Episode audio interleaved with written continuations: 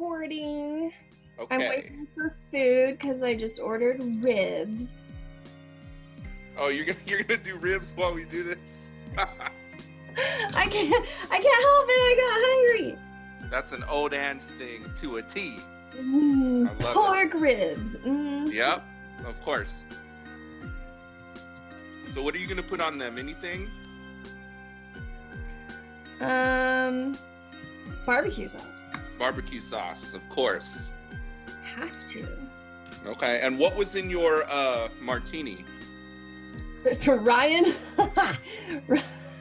Ryan put um gin, lime juice, lemonade, and then no, no, no, and then Mexican Fiesta uh, powder and a ghost pepper sauce, That sounds delicious. and it burned. I know. That sounds really good though. It was actually really good. You would have really liked it, but the ghost pepper sauce flo- like floated to the bottom. So Oh god. right the last sip, you just get this like mouthful of lemon ghost pepper. Yay! I love it. All right, I'm gonna be uh looking forward to one of those when I come up there. Oh, I'm gonna tell her because she's really getting into that. So Okay. that's so funny. I'm telling her now. Yeah. I Yeah, rather. Hold on. I told my brother about the ghost pepper gin. Okay. Yay. Awesome. What are you eating? Uh, I'm drinking a um Voodoo Ranger. Voodoo Ranger! You know, Yeah. if I could have gluten, that's the one I would have. Yeah, it's delicious. Yeah, Voodoo Ranger Imperial IPA. Man, I can't drink it. Mm. Everything sucks. there is no Voodoo Ranger. uh, and there is no Betty. Oh no. Okay.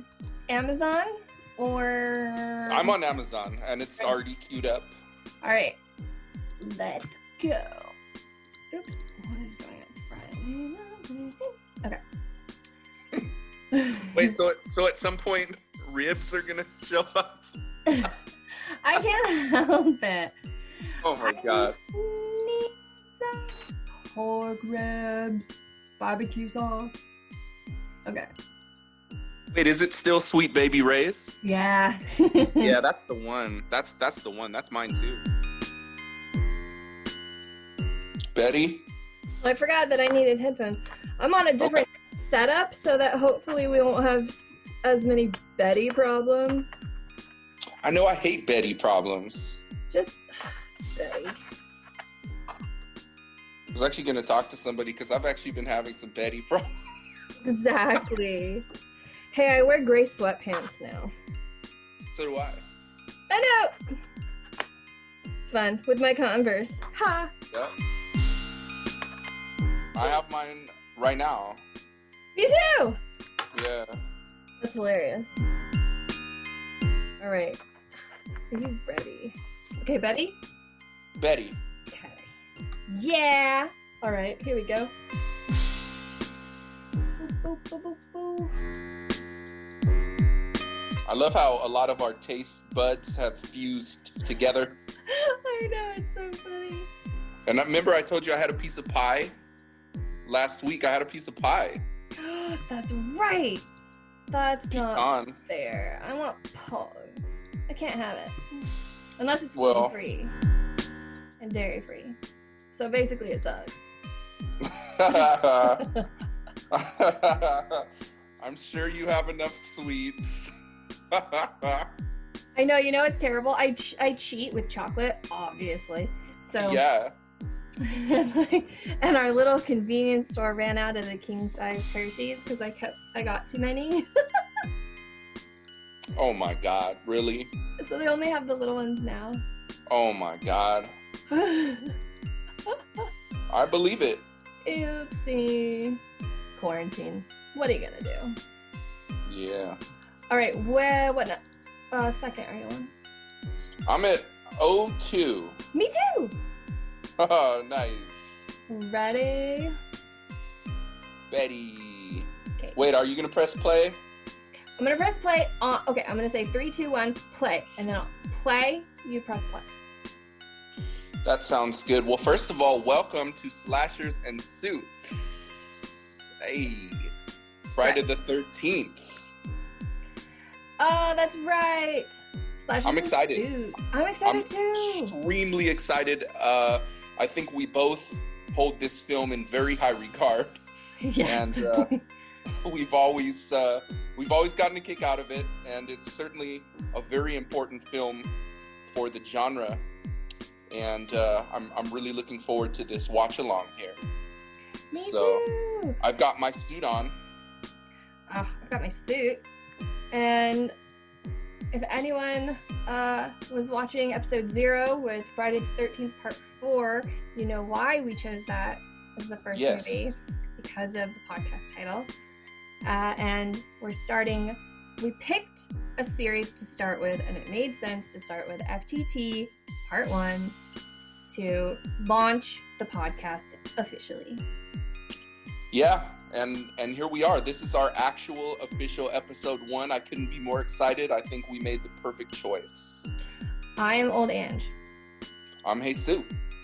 Okay, three, two, one, Okay.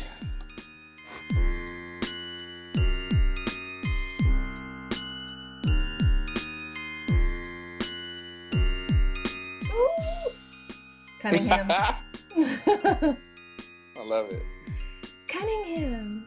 The moon. It's a dark night. Full moon. So shenanigans will probably be afoot. At the Circle K. Awesome. So we're at Camp Crystal Lake right now, 1958.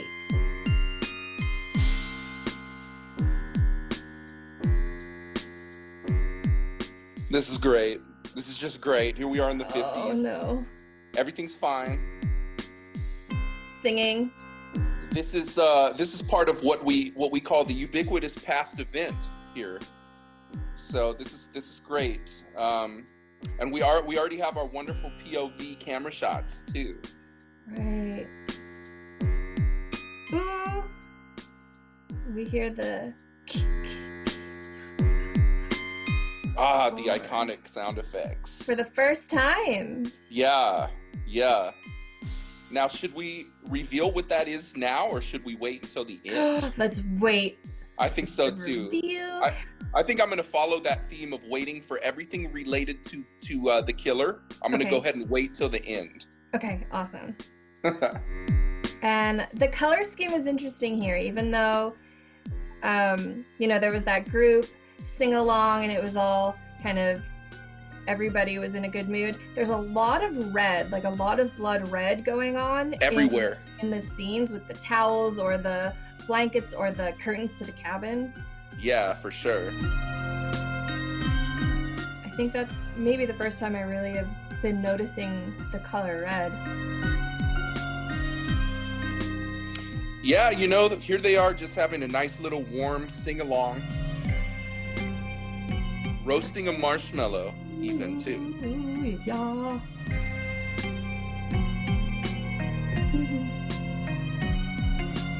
Uh oh. Two camp counselors, I think, are off to no good. We've got the classic situation where two people section off from the group. And we usually know what that means by now. All slasher fans know that uh, we're probably going to get some kills going on here. He's sporting his Converse. Oh, I just saw those. Yeah, he's got the. Converse All Star High, black and white Mhm. classics. I have pink ones, just like that. They're still the best shoes. I know.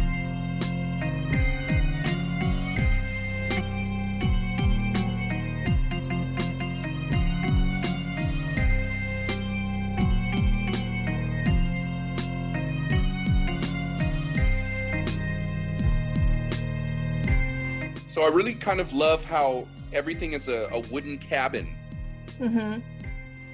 and there's trees everywhere. I, I just I, I really love the omnipresence of forestry. Oh yes, it's beautiful.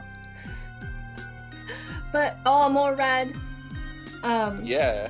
what is that? There was like a cage or barbed wire behind them. That was weird in the upstairs cabin.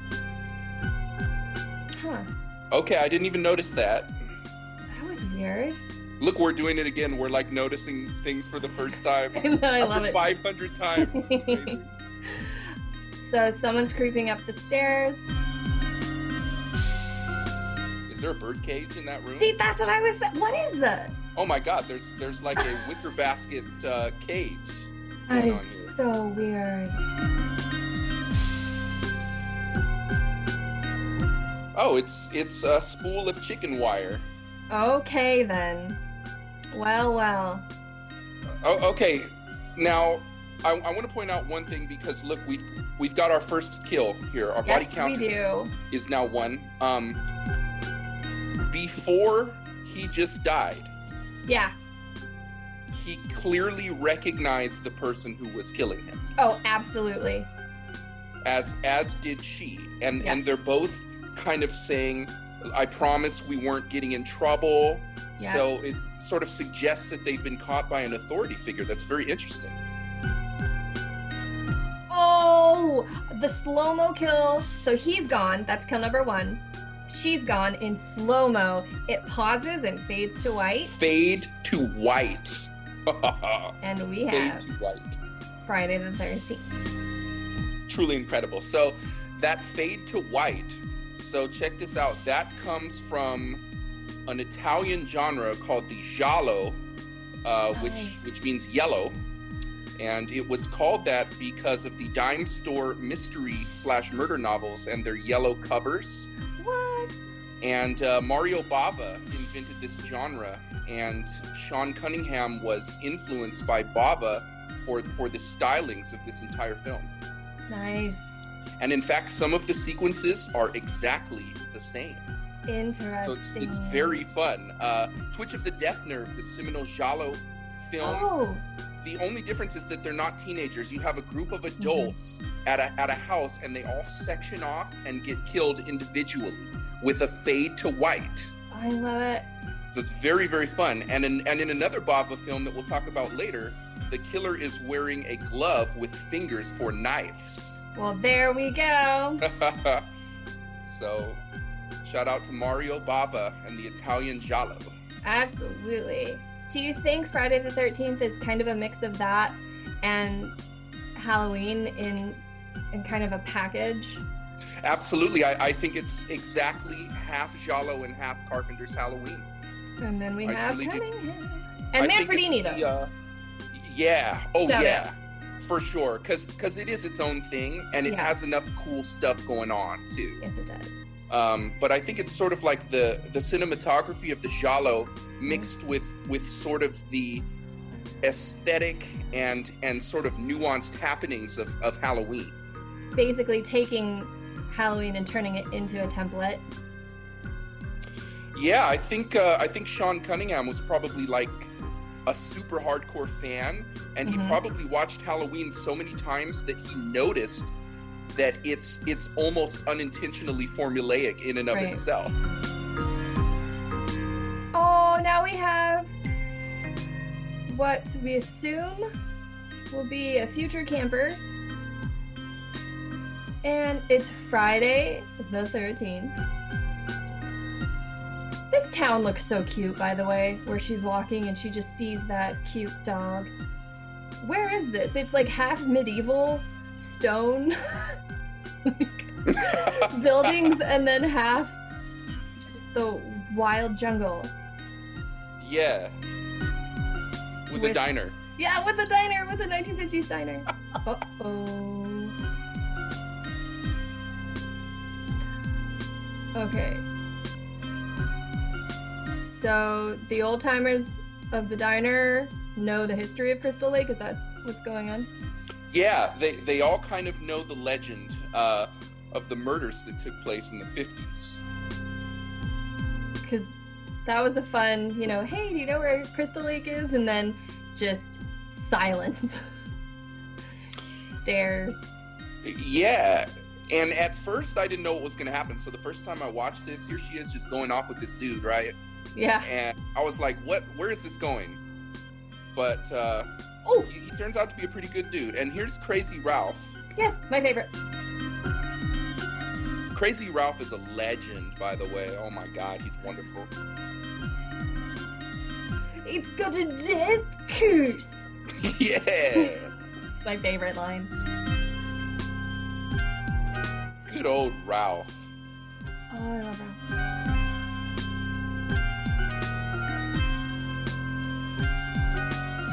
The way he rides off on his bike. Yep. Oh my god. Oh, Ralph.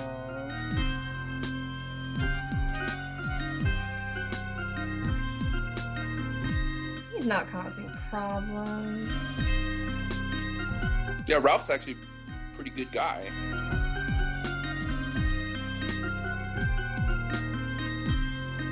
Huh. Okay, so see where are they? Look at that. Look at that stonework. You know what I think it is, honestly, going back to what we were talking about just a few minutes ago, I, I think um, Cunningham sort of mixed the Giallo with uh, sort of this idea of putting the horror movie into the realm of teenagehood. I think that was Uh-huh. Carpenter's biggest thing, is is making it making Yeah. it take place as teenagers. totally.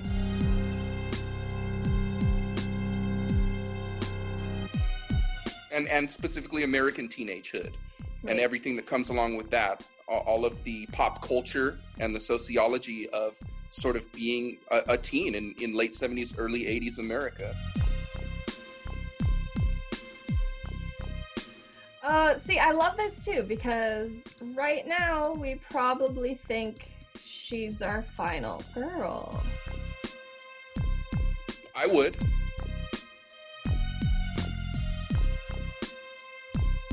she has a variation of the final girl shirt Yes, she does. the classic button up with a collar for those that don't know Oh. the final girl shirt is a thing Oh, it's a thing. Bu- button up, collar. yeah And she's nice. She's very nice and she's quick witted. Yeah. This truck driver is awesome. He actually is. Like he he grew on me so much in this 10 minute sequence. Oh, he's funny.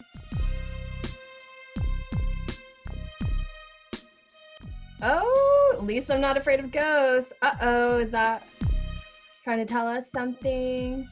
I think it might be. So, w- as we see some of these shots, you, know, I'm tempted to say that it was a very good idea to sort of set this film in in a more rural area than Halloween.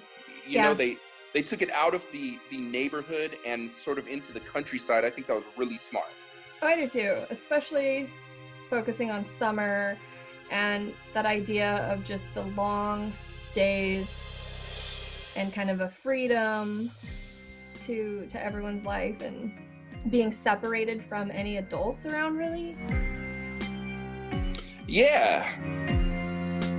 Yeah, it's summer, they're all free and and the pacing um it just feels like we have all the time in the world here.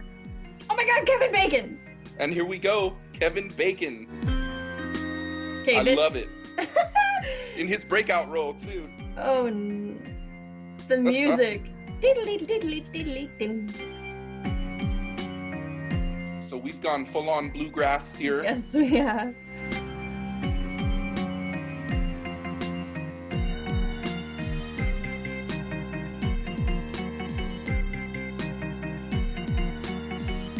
Incredible locales. It's so pretty.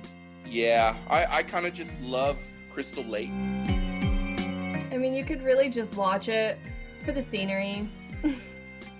Yeah, I just noticed the totem pole. oh my god, that's right. Whoa, okay. Uh, I What's happening there? That Okay, screaming face. Steve Christy.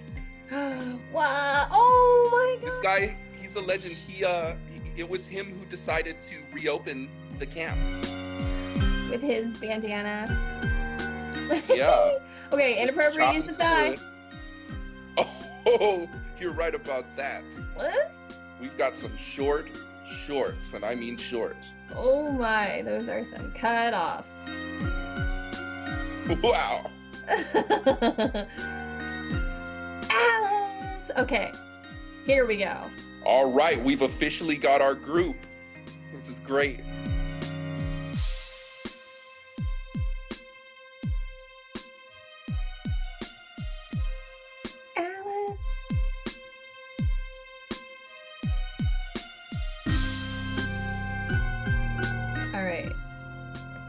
Another final girl shirt.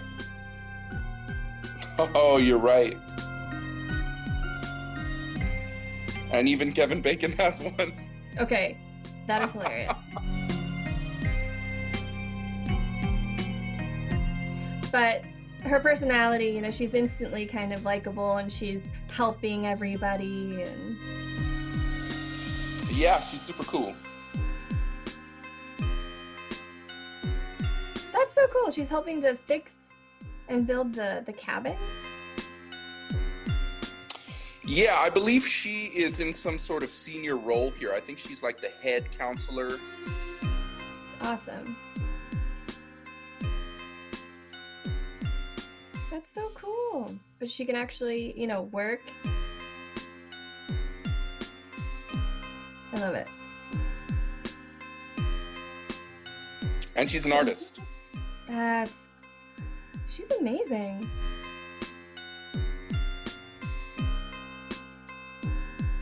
Okay, but the way the way that he is with her sometimes.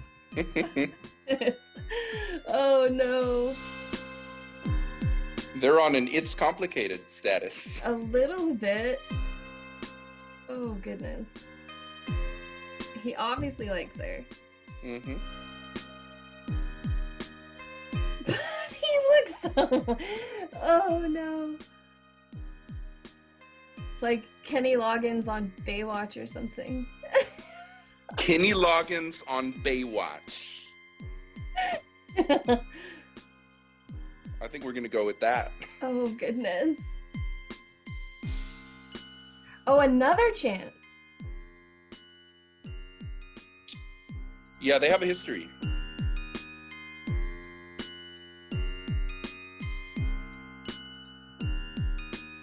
Oh.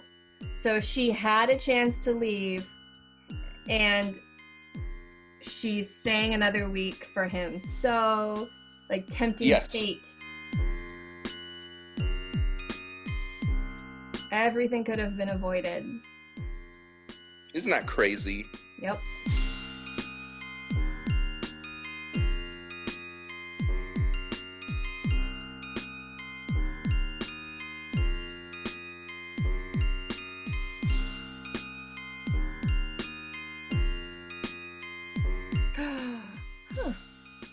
You know, it, it's interesting. We've obviously we've watched all of these so many times, but this first one has a beauty to. I swear, like this outdoor beauty is is just profound.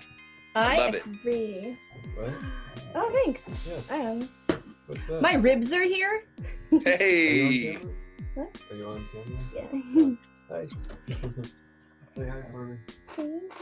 Yeah, come on, dogs. Bon appetit. Ribs. So I was thinking that now we've heard about Annie again, though. And where did Yeah, she? I think sh- she'll be here. Oh. Oh, Camp Blood.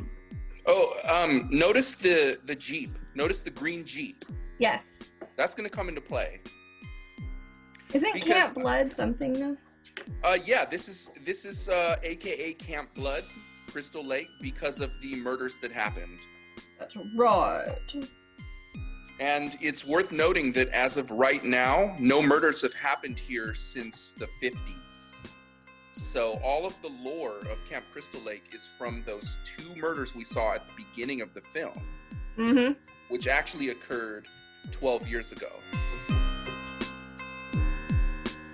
Aw. So we're being introduced to the prankster, the jokester, and this would become a legendary archetype in the slasher film. There's always one of the group of teens who can't stop joking around. See, Sometimes we love him, sometimes we don't. he paved the way for Shelly. Yeah, he sure did. Shelly, the, the legendary uh, Friday the 13th 3 character. And Teddy in part four, a little bit.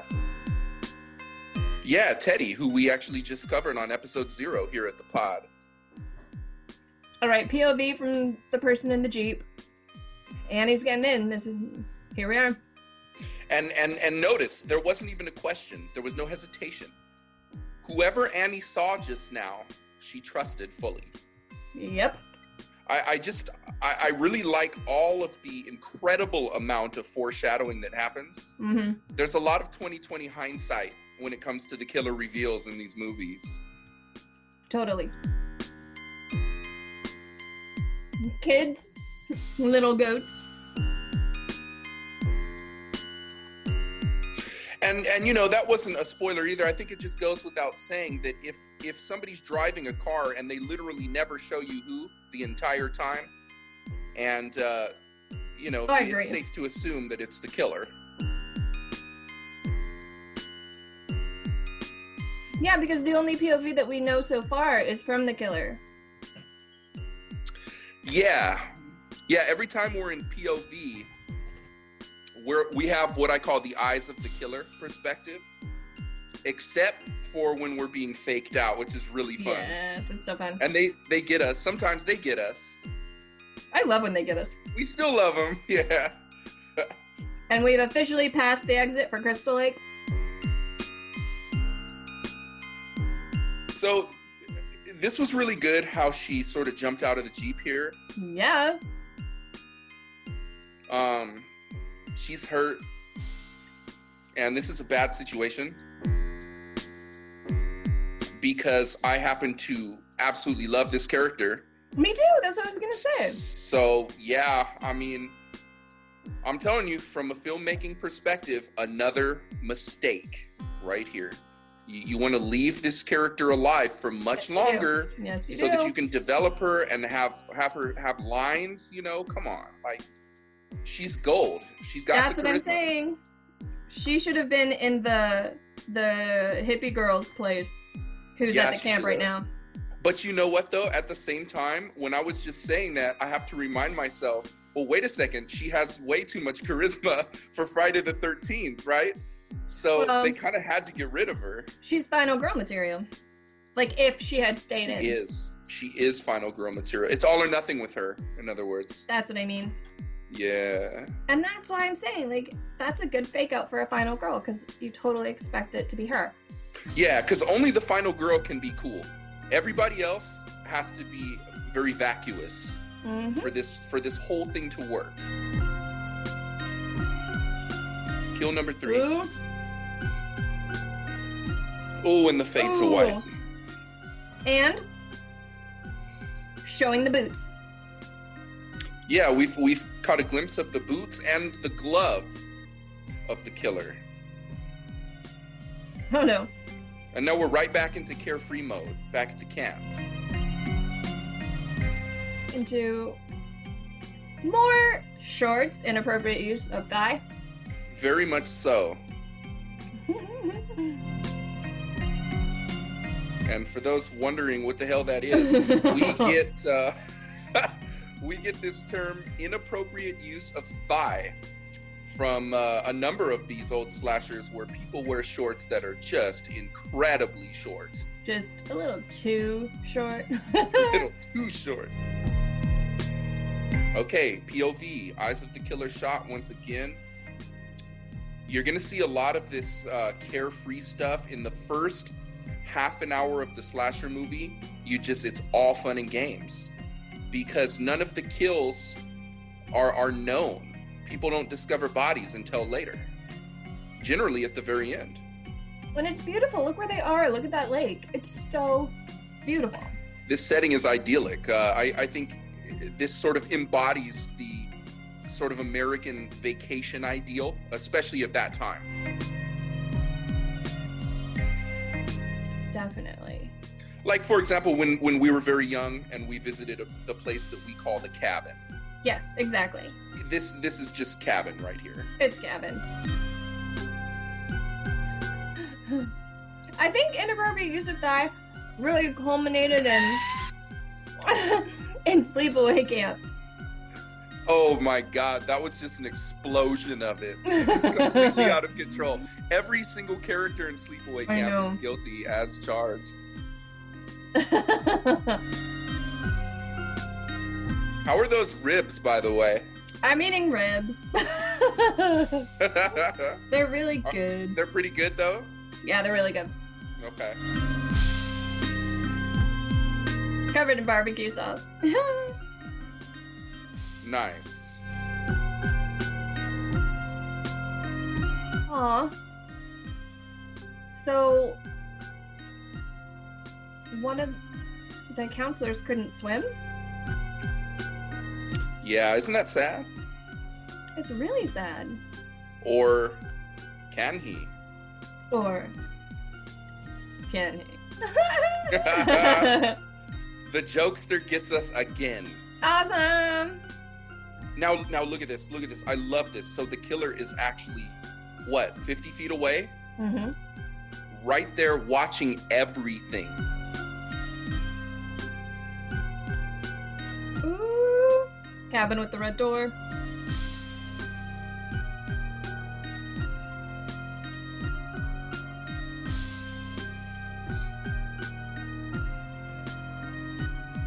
So there's a legit snake. Okay. That is terrifying. Okay, no. All right, so um, look, an idea was had during this scene. Can you see what it is? We have the first instance of a machete Yeah. in a Friday the 13th film. This is pretty big. and running into the cabin. Yeah. Oh god, though, the snake really freaks me out. oh my god, what do I do? so this happened to me one time. Um, I don't know if you remember, but a snake came into my home one time and coiled up on my stove a few years back. Oh god, it was quite an interesting situation. that's terrifying. Yeah, I chopped it in half. Okay. That's just awful. It really is. And you know what? I felt I felt horrible. I really did. But I did. You know, I, I thought it was gonna bite me. Yeah. I'd use the Everybody- vacuum on it. I mean, you know, you you know how much of an animal lover I am. Oh, I know. So, for me for me to even kill the snake was was very difficult. But sometimes it's it, it comes down to it. I know.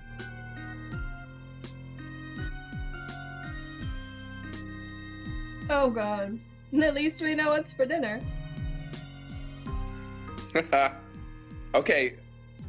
The Ooh. oft overlooked uh, slapstick comedy hmm in these movies is gold.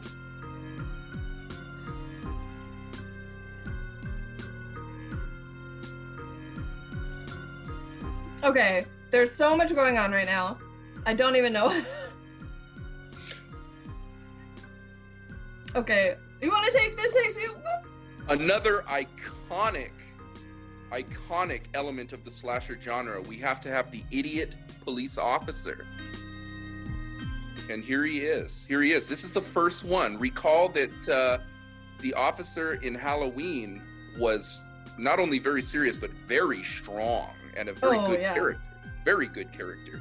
Um, both in terms of his charisma and in terms of his his actual moral character. He was just incredible. Uh, but Friday the 13th, of course, you know, what it's trying to do here is create a formula and it's taking itself a little bit less seriously. And the way it portrays the police officers is is very indicative of that difference in tone. So this is the first of a sequence of people that I call Deputy Doodah. And we have And the then, uh, jokester in a Native American headdress running around. Um, yes. The girls are talking about apple pie. So It's it's Oh, incredible. that's you said, America. there is just so much going on here. Yep. This uh, also this kind of character would continue through the Scream era. Um, it, it never Oh, gets sure. old, he's literally called uh, Dewey in Scream. oh, that's right. So not too far from Doodah. Well, well. Oh, And when they when they start showing up in the late '80s, I actually call him Deputy Doodah Day, if, Oh, if perfect. you will. because it's actually Betty. Yes. It's it's legit Betty. he has so much trouble turning around on his bike. It's hilarious. I know, and he got so embarrassed. Oh my god. Hey, also Alice. Um, name Nightmare on Elm Street. That's very true. Very, very good observation. Okay, so we've got we've got more tie-ins with other slasher movies. Crazy Ralph just came Ah! out of the pantry. I got me. Oh boy. Doomed. We love Crazy Ralph around Um, here, Yes. by the way. If we ever have a uh like a community message board Oh my god. or something, uh, I, I would like one of you to register the name Crazy Ralph. Absolutely. Ah, Doomed.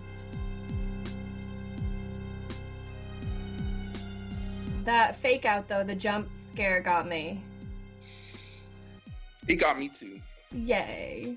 You, and you, you know what I like is that the Doomsayer became an archetype in its own right. Another appearance from the mascot here at Slashes and Suits. Oopsie, that was Falcor. he wants the ribs. Go away. We of course are, are speaking of a, a pair of legendary uh, Cavalier King Charles Spaniels. little tricolor, little Blenheim. Oh dear. We love Spaniels around here. We just love them.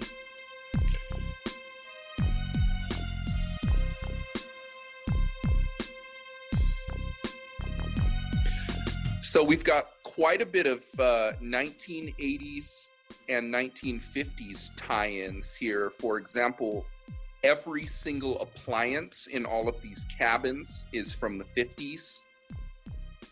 Um, we're really very far removed from modern society at this point. We are absolutely in the woods, and it's great. Hey, We're on summer vacation. We are on summer vacation. that would have been a cool 3D shot. The the reaching for the light bulb. Yeah, when we get to uh, Friday the 13th, part three, I think we're going to have a blast with all that stuff. Yeah. Man, it does look so cool in here though. The old tea kettle and everything, the old stove. Yeah, everything is uh, it's it's completely furnished with antiques, and this is a very beautiful location. Hey, the old f- is did they say the furnace? The furnace. I wonder. Is this where Freddy came from? Hey, I like that. oh, like that a lot. so pretty though with the sun setting. Look at Crystal Lake. It is it is breathtaking. So pretty. So I wonder if the snake represented them. Hmm. as you know indicative of what's to come for any in the cabin Yeah, I could see that. Because I think uh, I think it's safe to say a few of them are going to get chopped up pretty soon. Oh God. okay. Inappropriate use of thigh, but now they are white cutoffs. yes. Who- Who's got short shorts? We've Um, got short shorts. Says everyone in the slasher movie Yes. in 1980. Goodness gracious. And I they are short, folks. They're short. They are short. I'm loving the Adidas and the Chucks though. Yeah, lots. We've got lots of Converse, lots of Adidas, and lots of Puma. I love it. Ooh, okay, we just had a a hello. Can I help you? So he recognizes whoever this is. Um Ned. Right. So, exactly. Here we go again. So Ned saw someone in the distance, which we know to be the killer because of the POV camera shot. Right. But he's perfectly comfortable with whoever that person is. Yes. So I, I just I think it's great that we keep pointing this out because people don't remember that Friday the 13th was the original guess who the killer is slasher. That's a really fun game to play. Oh, I love it. It is a fun game. It's a really fun game. And all Kevin Bacon has to do is just breathe. That's literally it. oh dear. What even is his character in this? Uh Jack. guy. Yeah. The, he's doing nothing.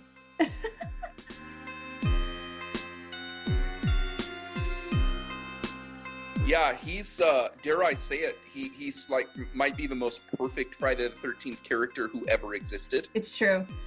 100% airhead at least in this role um Yes. not to not to speak to his later work or, or who he is as a person or anything but in this role and probably at this stage in his life it's it's safe to say um, that, uh, absolutely. he was used to sort of floating through the day and just sort of getting away with being Kevin Bacon and you can tell and it's great And Marcy's coming out of a soap opera or something with this, with what she's recounting. It's so serious. yeah she uh what? she she has a well practiced Katharine Hepburn impression that she busts out a few times, and uh, she sort of has these random classic Hollywood sensibilities. Yes, all of a sudden it was this amazing monologue. it was all soulful, and then she snapped right back into just Kevin Bacon. You you wonder if she was uh, if she was trained in the theater or something. Exactly, because I think you really come to slashers to find the theater buffs. Yes, yes. The due to the sheer artistic nature of these films. I love it. That's so funny. And I hope I hope you all are watching along so you can see what just happened right as I said that. That's the best timing. Could not have happened like at a better point. Oh my goodness. No, that was that was perfect. like all of a sudden when it gets all just teen sleaze. All right, so people people like to talk about cliches, right? Everybody everybody thinks they know about these movies. They're all cliched, right? But look, these weren't cliches until Friday the 13th did them. And this whole like sex equals death thing, you know, this this hadn't happened before. So here we are setting the standard for it. Uh yeah, and I will say Annie was killed for apparently no reason before the couple. Oh, you're And- right. You're right about that. Banana Girl was killed before our you know, pretty boys. Banana Girl was killed um, in, in, part uh, four. Friday the 13th 4. Yeah. Yeah. So, you just- so There dig are a little deeper. I think to those people. That's what I would say. Just You know what I've often theorized too. Um, I, I've theorized. I, I call them off-screen infractions. nice. So perhaps those characters did something reprehensible off-screen that the killer knows about, but maybe we don't. Oh, I like that. Oh, this happens again in other in other slashers too. The um the group board game or the game. Yeah. So now it's gonna be Monopoly. But that it was also like the best, most random moment with the group. Well, these three, aside from Kevin Yeah. Bacon, um, with the fire and this um like really pretty guitar music. And to clarify what we were what we were talking about just a minute ago, you know, we have this strong narrative in the slasher as the killer as sort of a moral enforcer. It's a very ironic idea, but uh, we we often see people being killed shortly after they do things that are considered conventionally wrong, I guess Mhm. uh, or or operating within some sort of traditional Christian morality. Right. Um, and so we we get surprised when quote unquote good people are killed in these movies. We get very surprised, and so we have to justify them in some way. right. So um, that's where I kind of imagine them doing something wrong off screen. Okay. Ned is on the But it- top bunk. Yeah. So that's kill number four. Yes. And that happened off screen. That was that was crazy because it leaves enough time where you almost forgot about him and then all of a sudden with the lightning flash you see that he's in the Yeah, I really liked that a lot. They were drinking a Red Stripe beer, by the way, excellent beer from Jamaica. uh Johnny loves Red Stripe. Had some It's so fridge. delicious. And I was like, my brother likes Red Stripe. Oh God, it's delicious. It, you know why? It's because it has a little hint of molasses. Ooh. Oh, I think Kevin Bacon's about to be a goner.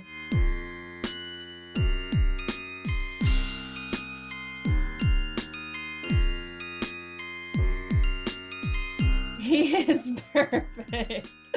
Oh my goodness, there's just really nothing memorable about him right here, He's just a guy.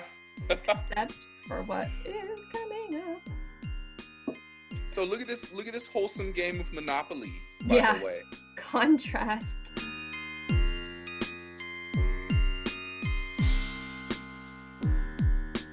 Oh man, I haven't played Monopoly in so long. It's been years. okay, now I want to play Monopoly. Oh, I don't think I've played it since the last time we played as kids. Maybe. I know. honestly. I think so too. And now I really want to play. Look at that. Look at all the colors. That looks so fun. Yeah. What was your favorite property to buy in Monopoly? I like the railroads. Yeah. Oh my God, so you love those. You love those. They're so fun. And I like the Electric Company and Marvin Gardens. Nice. What piece did you like to play? Like the little. Um... Oh, I, I was the hat. the I was the hat. little boot. Yeah. Nice. Oh. So what I'd really like to do here, I wish we had a close up of the book that was on that uh, nightstand there. Ooh, kill number five. Oh, Okay, Savini. Kevin Bacon is gone, my friend. Oh, Savini though. That was um like a spear. What what what is that called? Through the neck? Yeah, shout out Tom Savini. So, um, the killer was under the bed apparently, and just poked an arrow An arrow. through the Adam's apple. Oh, that was brutal. And making it Savini the the pump for the blood Yeah. when it broke, and so he had to actually blow into the tube to make it spurt out, and it was it was like goat's blood or sheep's blood or something. Isn't that gross? Man, shout out to Tom Savini. That's some dedication right there. like like the fact that I mean, okay, can you imagine these movies without him? Can you even imagine what this would have been? well, they just probably wouldn't have been very scary No. because that was terrifying. I think he single-handedly added an element of graphic brutality and Mhm. realism that sort of uh, Yeah. really augmented the controversy of these films. Well, I mean it it looks so realistic. It really does. And again, you know, Paramount, if you're listening, and I know that you listen to our podcasts on the regular, Oh yeah. uh, Yeah. you guys really need to release the unedited version of this 40 year old film. I know. it's about time. What We is all going love it. on? We all we all want to see it. Come on, you know. Oh my gosh. It's the 40th. It is. It's the 40th anniversary. Yeah, we're we're actually covering uh, Friday the 13th on the 40th anniversary. Happy 40th, FTT. Oh, here she goes again with her. Marcy with her um, acting into the mirror, reciting lines. She's she's deep into the theater culture and the classic Yeah. Hollywood thing. Oh my goodness.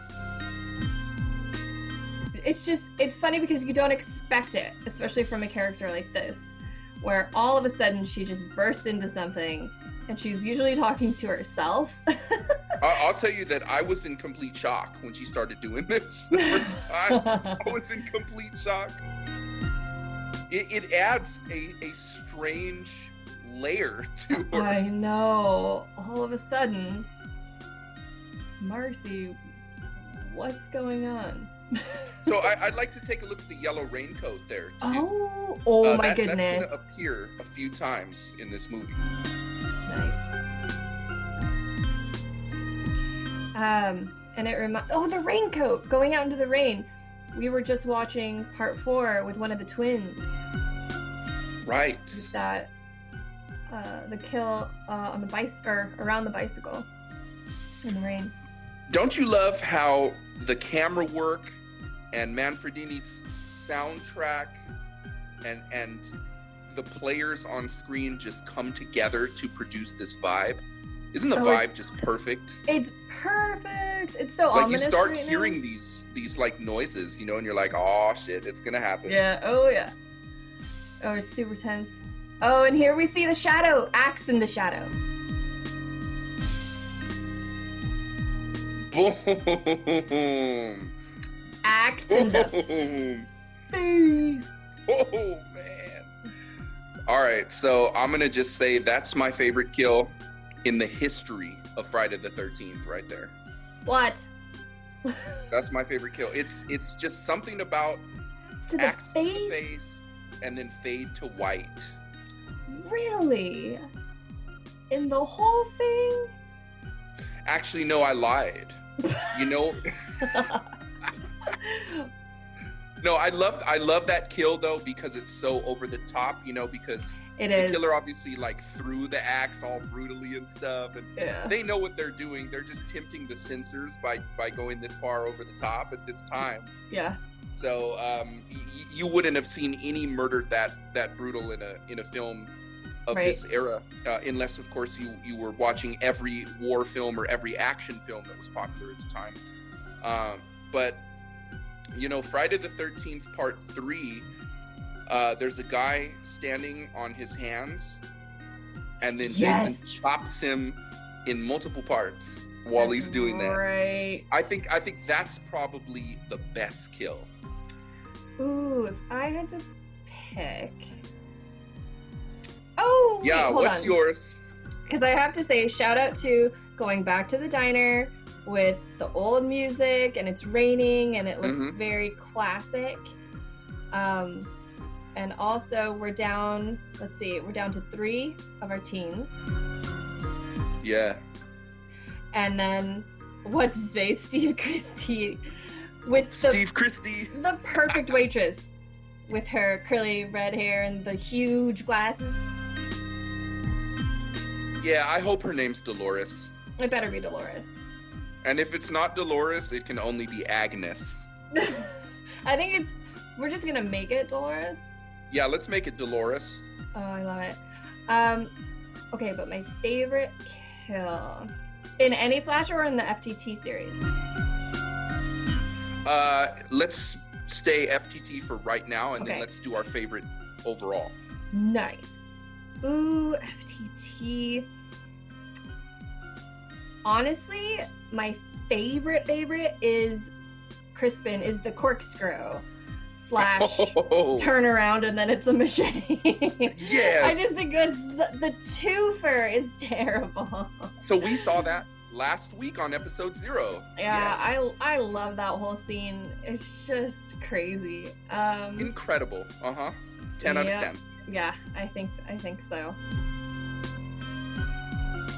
That was a really, really good one. So, so Crispin Glover's character, he gets a uh, sort of a, a, a wine opener corkscrew, Im- impales his hand from the top down, Oof. right?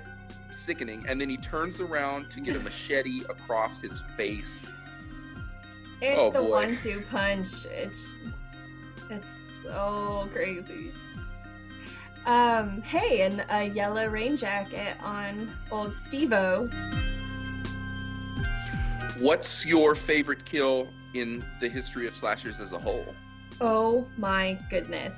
Happy birthday to me. Skewer. Oh, the Or the- Yeah, the legendary, legendary. Sure. Okay, the shish kebab. Let's The let's shish talk about kebab. the shish kebab. All right, happy birthday to me. This is an iconic scene. So good. So first of all, she puts hot sauce on the end. So let's pay attention to that detail. Like she puts hot sauce on the pointy end first, Nice. and then just shoves it through his mouth, through his throat, through the back of his head.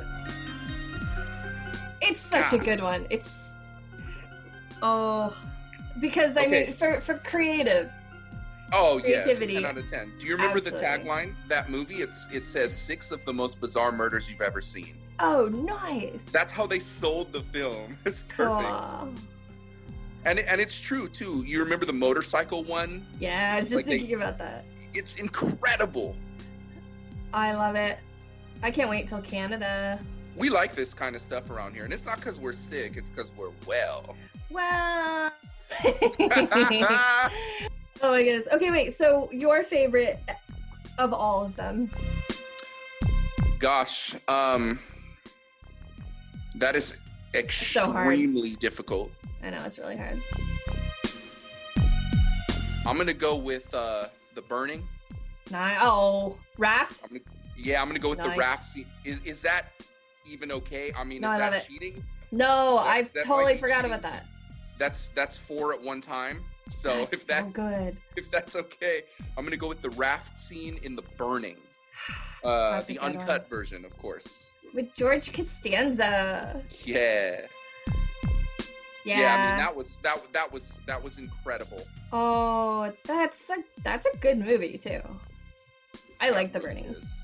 For single kills, um, let's say every single one in the Prowler, because Tom Savini was like at his peak. hmm Um, let's go uh, uh, again. Friday the Thirteenth Three. The handstand is strong Yeah. enough to me that I would It put it, is. in that category. I agree. Uh, Halloween Six axe decapitation. Interesting choice. I like it. Oh, we're coming to the to one of the moments that I love with the with Yeah, Stevie and his right. Raincoat. really important here. Oh, and and and look at the jeep. Look at the jeep in the Yes. background. It's great. So we know that the killer's been using that vehicle. Um, you know what I will say too? One of my Hmm. absolute favorites, hand down, hands down, um, is Halloween. The on the the cupboard when just because Michael, the pause and his head tilt, I love. Oh well, yeah. But that's not really the kill so much. That's not the part that I like. I That's just like the that, that all-time- moment. That's the best post kill. That's a, that's so okay. Absolute favorite post kill. That's that's it for me. Yeah. Without question, there can only be one. There can it's the only be tilt. one. the head tilt. Oh man. okay, wait a second though. You know which one I also like? What's that? For the fun. For the fun. Okay. Here we go. so now we now we have to pick most fun. yeah, let's just do most fun. Yeah, okay? I think I think it's um Nightmare. this is gonna be a Freddy. I was gonna say. This is gonna be a Freddy, obviously, with with Johnny Depp. I mean, just like the the sucking into the into the mattress and then just fifty thousand cords of blood spurting out, with it going all over the walls. That is my favorite. That's really good stuff. fun. All right, so all right, most fun kill. Um, dare I even reference the movie Freddy's Dead? But uh, Are you kidding me? Here we go. So remember Oh, when no. he remember when he put the kid inside of a Nintendo game? Yes. Okay. Yeah, remember that? And and he That's a turned his pick. glove into the power glove. That's right. All right, most fun kill for me. That's my vote. That's actually that's so true. that was so good. God, it's so. I mean, you know, it's so it's so something. I don't know. I don't I'll know give you that the word, scene. I'll give you It's that fun. one scene from Freddy. right? I know. There's that movie has like a couple merits I know. to it. Um, Roseanne's in it. Okay, fun fact. Oh my god. uh, Tom Arnold's in it. Fun fact. So it's uh, it's it, it, it's it's very Alice in Chains. It does have that going for it. There's Oh nice. there's there's a slight grunge undertone. Uh, you start to see the transition from hair metal to grunge in that film. So Right. I, I think sociologically, there's some things we can wrap our arms around, but Mhm. it's a shit show as a movie. So, uh, but we'll get there. We'll get there. We'll get there. But right now, it's Right now. perfect. Boom. Okay, so Brenda is out in the rain with her flashlight trying to Yeah. the, a call for help. And it sounds like a girl's voice.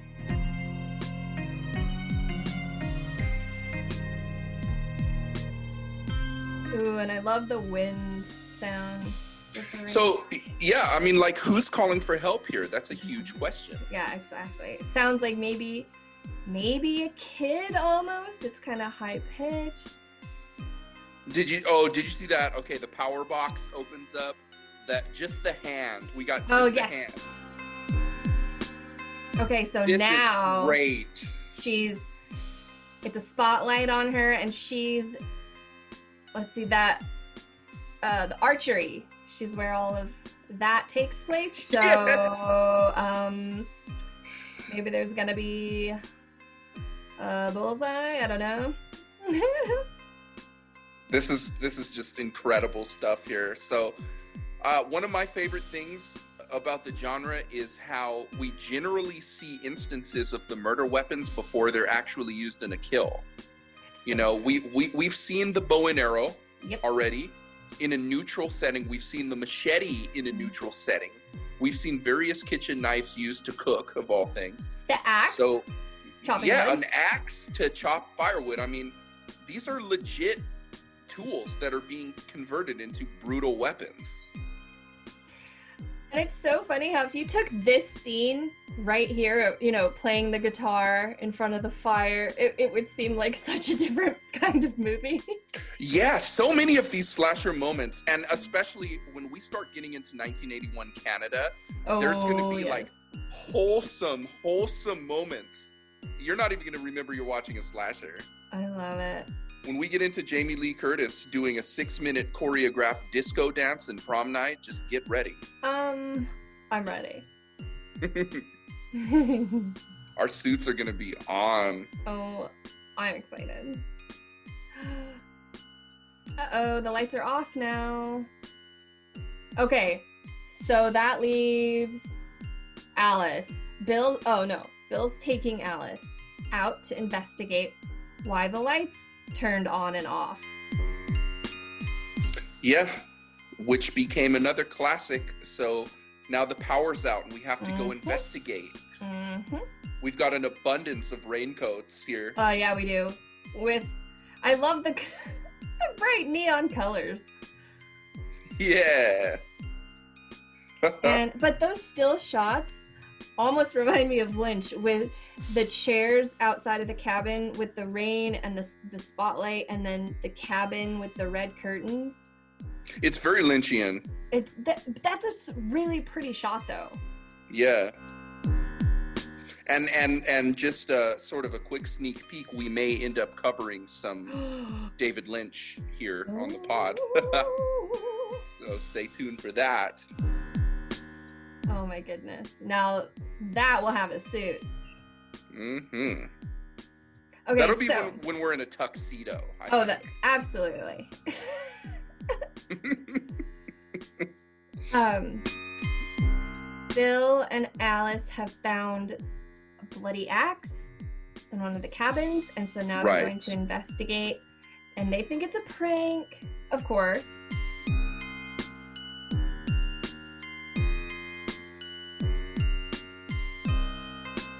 And this is the part where I I really love what happens from like this moment on in slashers when everyone's almost gone and it's investigation time and now Oh, you're yeah, going to no. find everybody. I remember you would you would like sprout wings in every movie when this part happens. because it always happens it's so good. They have to go find out what's going on.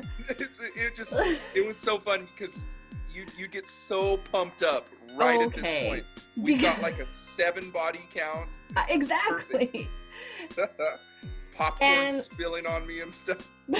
because to me though okay because the final girl all like this is when she ramps up see alice just took that whatever that was that piece of metal and broke Yeah. through the window like okay she's gonna figure this out no matter what she's gonna you know be resourceful and like this is the beginning of her time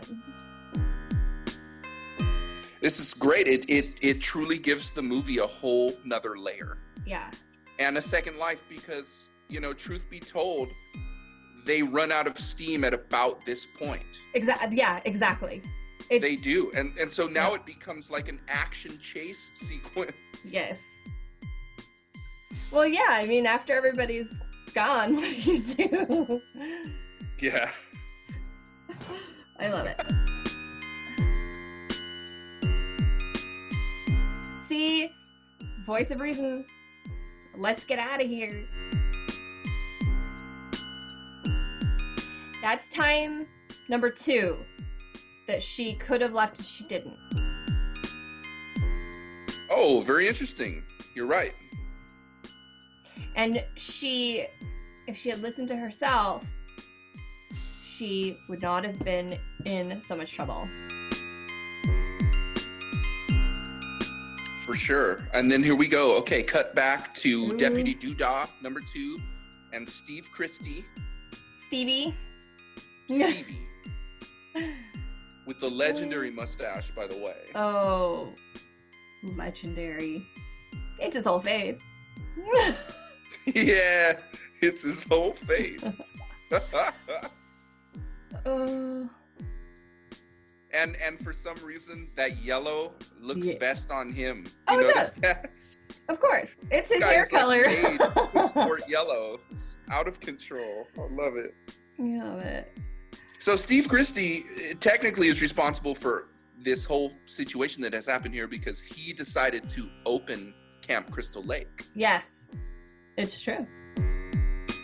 and uh, He should not have made fun of Ralph.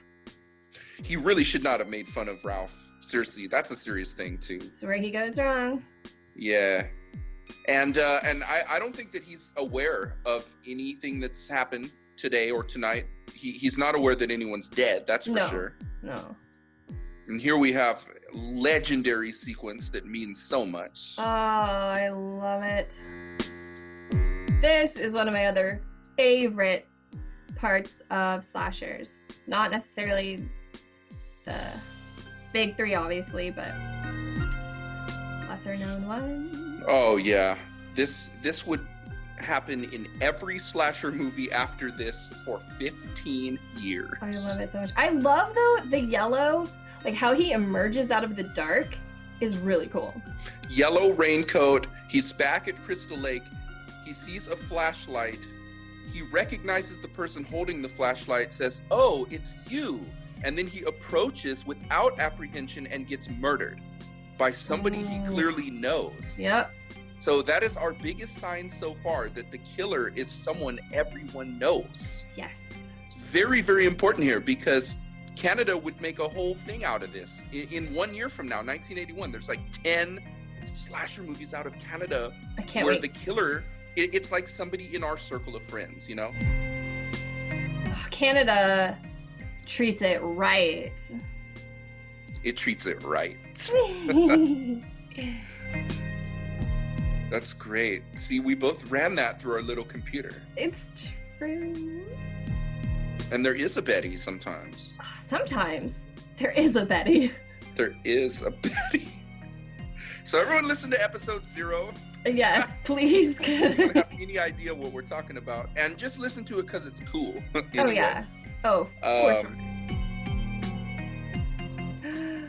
And the Okay. future's actually pretty bright around here at the pod because uh, one day we plan on having Heather Langenkamp on here, aka Nancy. Um, know. Robert Englund is pretty much a definite. aka Freddie. Yep, Mhm. He's he's basically uh, already confirmed. So there's uh, we're gonna have some fun. We're gonna have some serious fun around here. oh my goodness. And we're just gonna go through amazing slashers. Yeah, to to think that this is only the beginning and yet it is this good. I'm Oh, pumped. I'm very pumped. FTT. What are we doing next one? By the way, did we, uh, did we say we were just gonna do FTT two?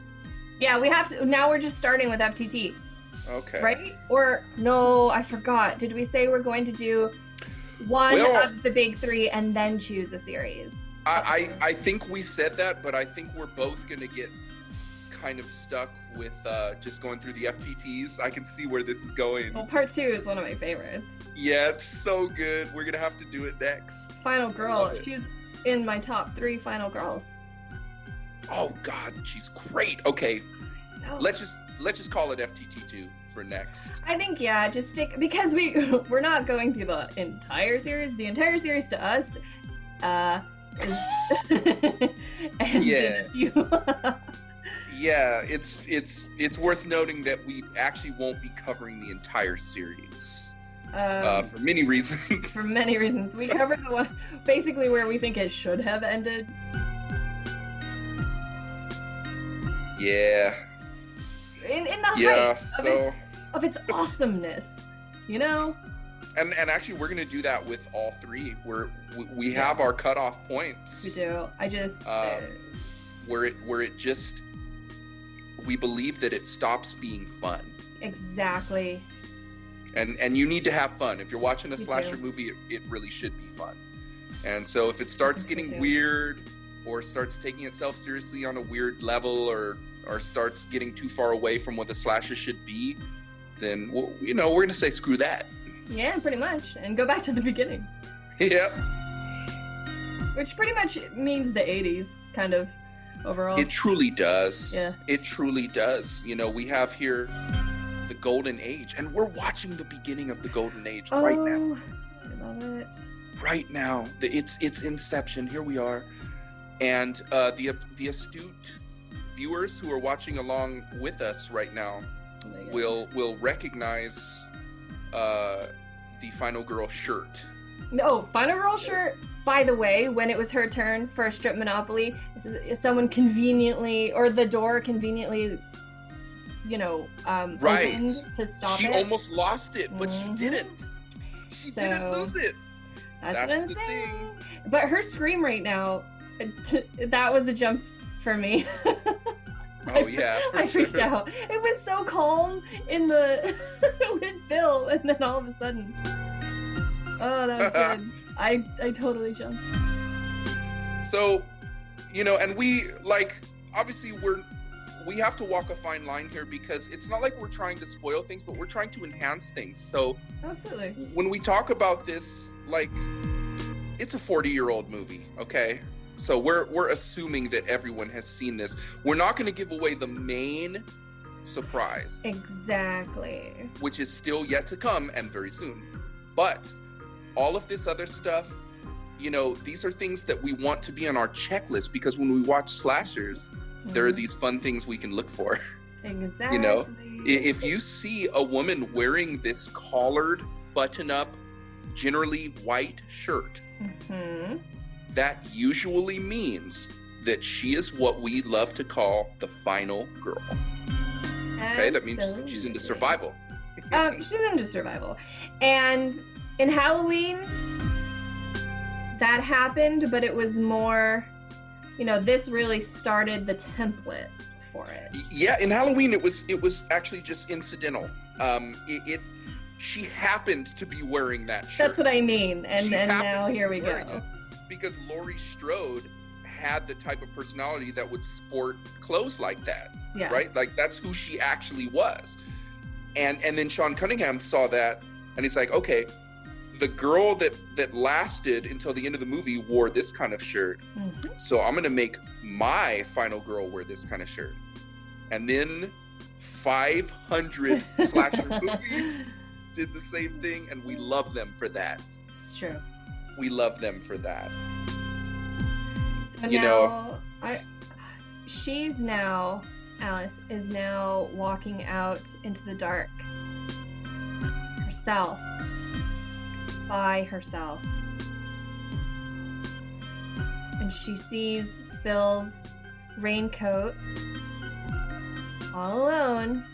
And the last time we were with Bill, he was alive. And for the record, no bodies have actually been found. True. Except now. Oops.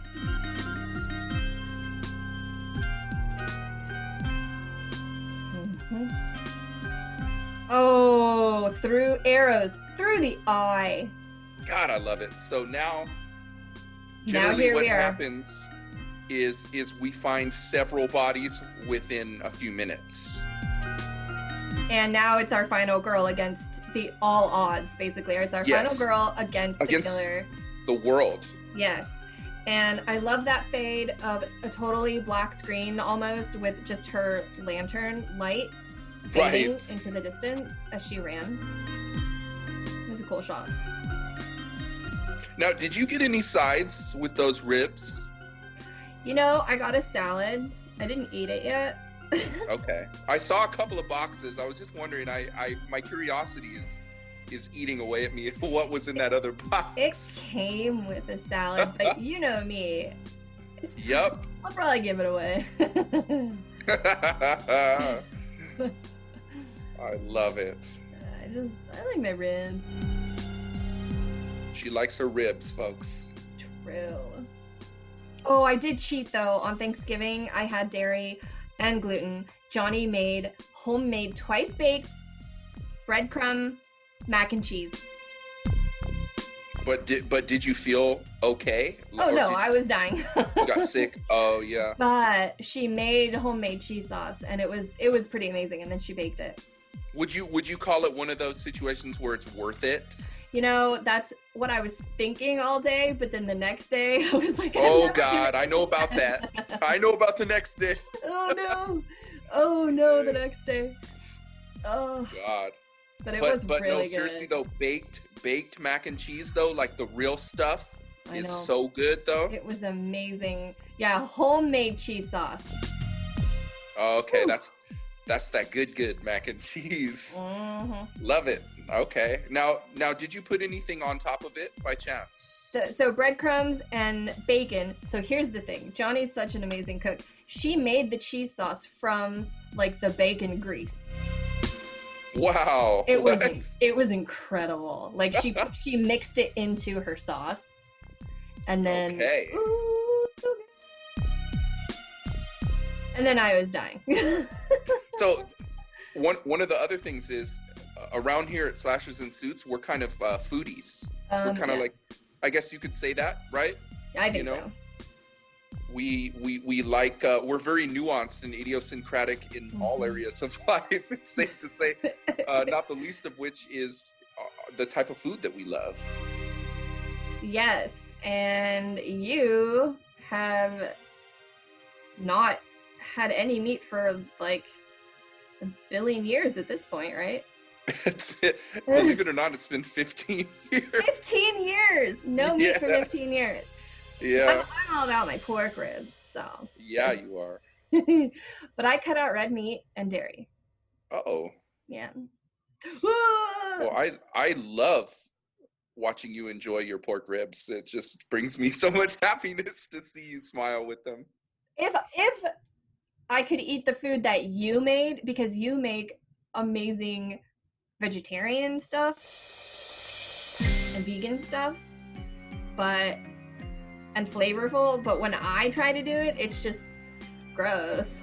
You know, on, honestly, a lot of uh, vegetarian and vegan food just sucks. I know. A lot of it does. like the soups that you made with oh what were those things it was like potatoes and these little like meatballs but they weren't meatballs Oh, uh, that was that was uh, plant protein. The uh, the soy meatballs. but with but so flavorful Yeah, that was really fun. yeah Those i tried to do it and it sucked Do you remember when I made you some fake ribs? oh yeah those Remember were not bad you- at all Some plant-based ribs. I was so proud of myself. yeah those were actually really good okay, here we go here we go Okay. Okay. okay so We got a new character. Who's this now? So, a nice older woman, Alice, has been screaming and running and crying. She runs into this woman. After discovering her dead friend. Mm. Is this lady with her blue sweater?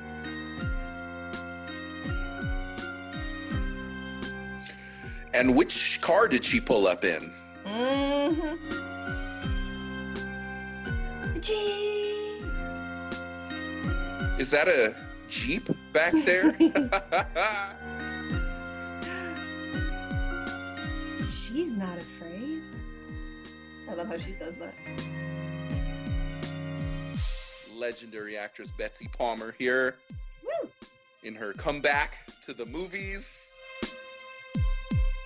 So she comes into the cabin, very surprised at what's been going on. So young. Oh, what monster could have done this? God, every every line, every line. I'm literally it's chills down my spine right now. They should never have opened this place again. Oh, here we go.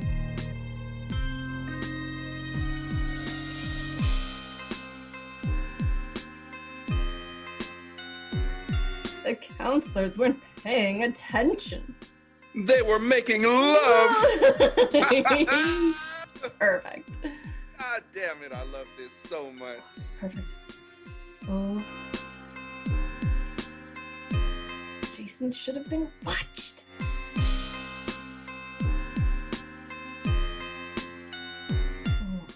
She's so scary. This is utterly incredible. I'm at the edge of my seat. Yep. Wasn't a very good 30 years of watching this movie and I I'm I'm still like mesmerized. Oh, look, when she looks into the distance and Jason is swimming as a little kid, drowning in the lake. Okay, we've got our flashbacks here. Jason, little Jason Voorhees. He's like nine years old. He's drowning in Crystal Lake because of negligence on the part of the horny counselors. It's You see, even she pumps me up. I start to believe her. Um, and today is his birthday. Wow. Pamela Voorhees, folks. The one, the only, the legend, the slasher legend, hmm Pamela Voorhees, The original killer. the first ever slasher killer. You never are paying attention. I love it. All right, so now now we've got a little showdown. Um, I love I, this. I'm just sort of trying to collect my my breath here after I that know. scene with her. I just it, it moves Oh. me, and I know it moves you, possibly Oh. even more. I mean, this is like what very serious stuff here. I know, I love it. I love it so much. This But that I'm- was, I'm that rooting was for Alice. incredible. So, for people who aren't that familiar with this movie, um, you you have to try to imagine it, the movie Psycho. Okay, Alfred Hitchcock Psycho. Imagine if the Mm. mother in that was alive and Norman Bates was the dead one. So this is Psycho in reverse. It's the This is- mother. in instead of of Norman killing while hearing his mother's voice, we have Pamela killing while hearing Jason's voice. So the spoiler that we didn't give away, that sound effect, is saying "Killer Mommy, ki ki ki, ma ma ma." Killer man. Killer. oh god. Folks, this is why we wear suits. It's okay, so true. because it's it can be hard to function throughout your normal day when you watch stuff like this because it's so true. damn good. we love it so much. Oh my goodness. This is what we love. We love to discuss pork ribs and watch slasher movies. You said killer mommy at the exact time she said it on screen and it was so weird. Oh. It was perfect. I love it. It was perfect. Cheers to anybody who's watching along with us. By the way, I I, I still have the uh, Voodoo Ranger Double IPA. I don't know what you have there, but uh, what what what is that? oh, I know. It's embarrassing. I have a white claw. Oh, hey, However, I have the one. I have the one nobody likes, which is the watermelon one. Go figure. So Yeah, sometimes you got to do it, and I, I understand like when you're eating too. It's it's I a know. very light. It's a light drink that you can have with food. that's what I think. So, yeah, that makes sense. But it's funny because uh, Johnny's But I, always. I'm I'm still kind of jonesing for what you were having earlier, though. Oh, so one of my bandmates made a a fire fire lemonade. I think is what she's gonna call it. It's a cocktail with lime juice, gin, Mm, lemonade, mm. paprika, Yeah, a few drops of ghost pepper sauce. that's my kind of martini. It was pretty funny. Just fire. Okay, this when Pamela's just slapping around Alice. Yeah, There's something really scary about that. The and force. oh, also speak, speaking of your bandmates, more on the band later, folks. Much more, much more. um, you'd love Johnny though. She she always makes fun of us, and she she always says she can't she can't believe that she's in a band with um people who drink White Claw instead of beer, and so she's always giving us a hard time about it. she's like, I love the girls. That's my buddy right there. Oh my goodness, I know. Okay, so by the way, I want to point out Pamela's boots because the the slacks and boots, you know, that we've seen throughout um, before kills, those were Pamela's. Yeah, this is that great time where it all comes together. And and by the way, Alice is still alive, still surviving. She's fighting back. Full moon, Friday the thirteenth. Full 13th. moon. Kill her, mommy. Eh? God, it's just so iconic. Get her.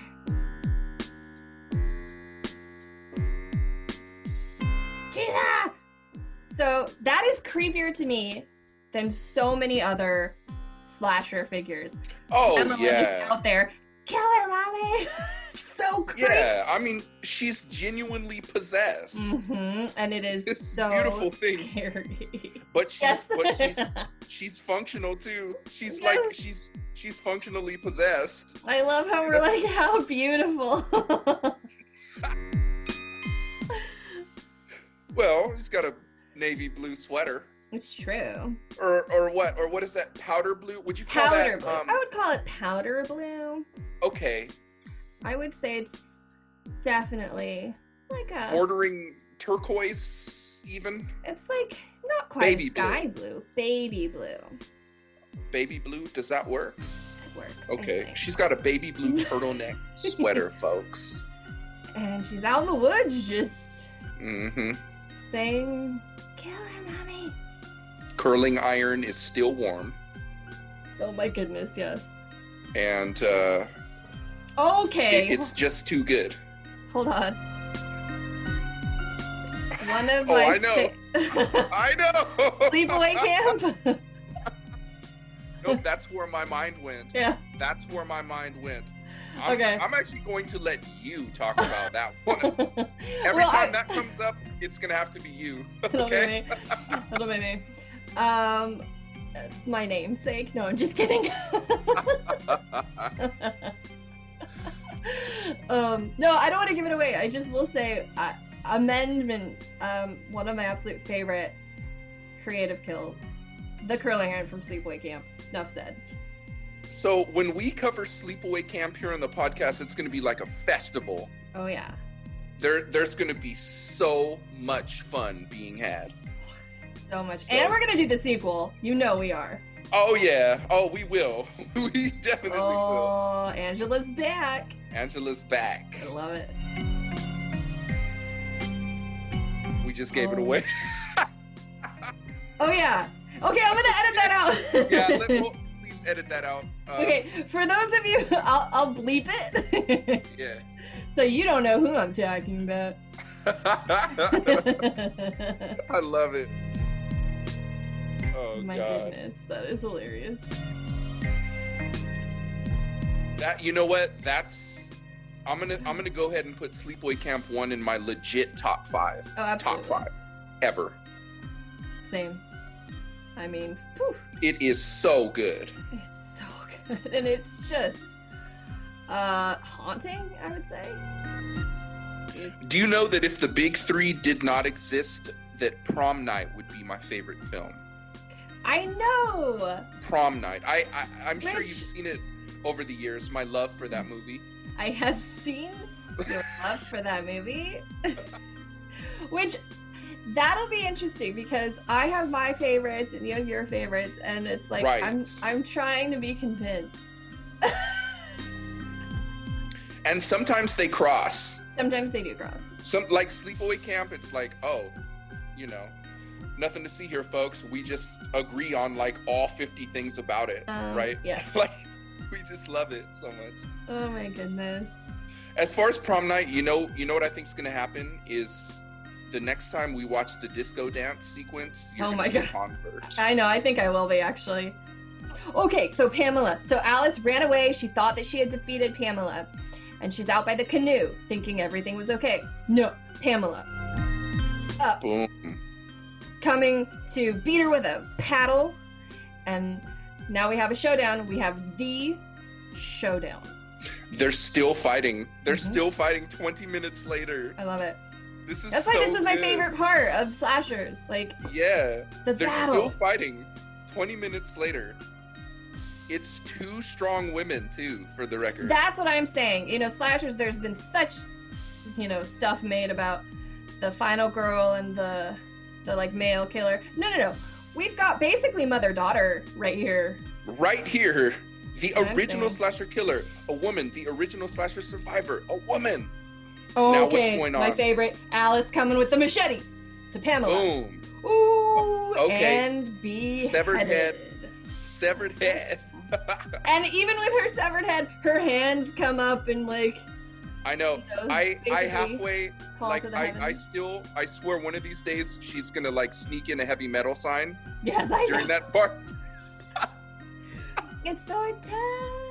All right, oh so boy. flash to the full moon. Now Alice truly has, so we think, um, defeated the monster. She gets into the canoe. The music has totally changed into this, you know, really pretty, like Everything's just great all of a sudden. Yeah. Wait, do you do you really like the final girl of part two better than Alice? Okay, here's my thing.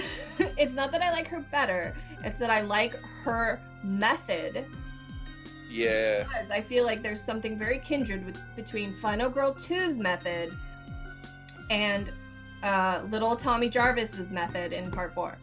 Oh yeah. They do something really similar with Jason and, and the whole psychology there. Alice is so good though. I do, no, I love So her. good. And Wow. I love this the song playing with her hand just floating in the water. She's in the canoe. And what we're about to see has been the cause of confusion for uh, 40 years Oh, I bet. now. This part right here uh, should be happening any minute. Any minute. but they linger. I actually really like that. yeah, the purple trees in the background too. Mm-hmm. The Just- reflection on the water is gorgeous. This is it's it's beautiful. And this is another thing I think ha- that um, Lynch or slashers have in common with Lynch, with that just gorgeous music coming out of nowhere. Absolutely, absolutely. And and it's over the top gorgeous music yeah, too. It's, uh, with the scenery, especially the woods, the woodsy uh, areas. Oh, Oh! all right. So what's happened?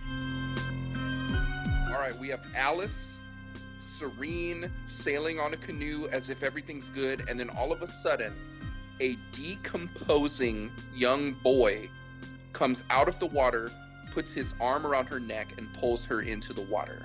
Or so we think. But then, cut to her waking up in a hospital bed. So, did this happen or did it not?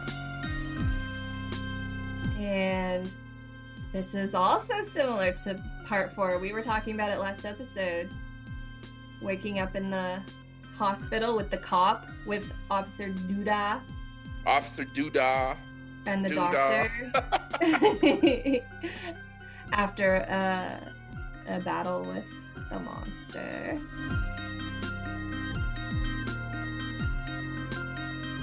So so this this part, right? She's like, "Did you guys get him? Did you get the little boy?" No. Oh well, guess what? He's still out there. Oh.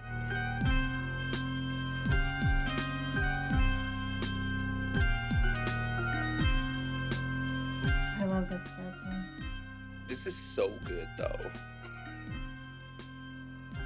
The boy, Jason.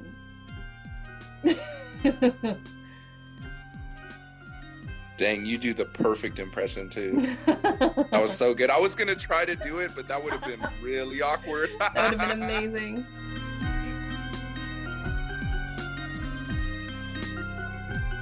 Oh, here we go. And he's still there.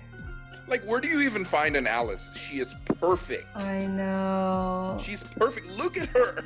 like, And then- ridiculous. Wow. Dissolve into the beautiful music again on the lake. and, and like l- let's keep in mind this is only the second final girl right uh, ever of all time uh you know yeah, we I- have laurie and then we have alice and they they they're similar but they're also so different oh, they are. Yeah, they're very they're different. so different like but i love their commonalities you know they I. have that strength they're willing to fight they fight back and they win right and and they they're kind of quiet and subtle but they're very strong inside Oh, are you kidding me? There, I mean, absolutely. And Alice, I think- think, puts up one of the greatest fights ever. Do you think that her and Laurie would be friends? I do think they would be friends. Is it safe to say that Alice is the Laurie of the woods? Um, I think Alice is the Laurie of the woods. I think Nancy is the Laurie of the dreams. Are we starting side project bands Yes. called Laurie of the Woods and Laurie Oh of the god. Dreams? I love it. We totally we have should. to. So as the credits roll and we sort of Oh, collect ourselves And- and recover from this incredibly emotionally invested experience because I know, you know, like like yourself, I I get into this stuff. Oh, I get know? so into it. Wow. Wow. Especially the music. Right. Manfredini, okay, the soundtrack. Hey, It's Manfredini, Lynch has Bada Badalamenti. What's going on here? Oh, okay. And Cunningham was influenced by the Giallo Italian. hey, that's Horror genre. right. So there's, Something's there's up. a, a lot of Italy going on here. Interesting. So there it was, Friday the 13th, part one. Okay.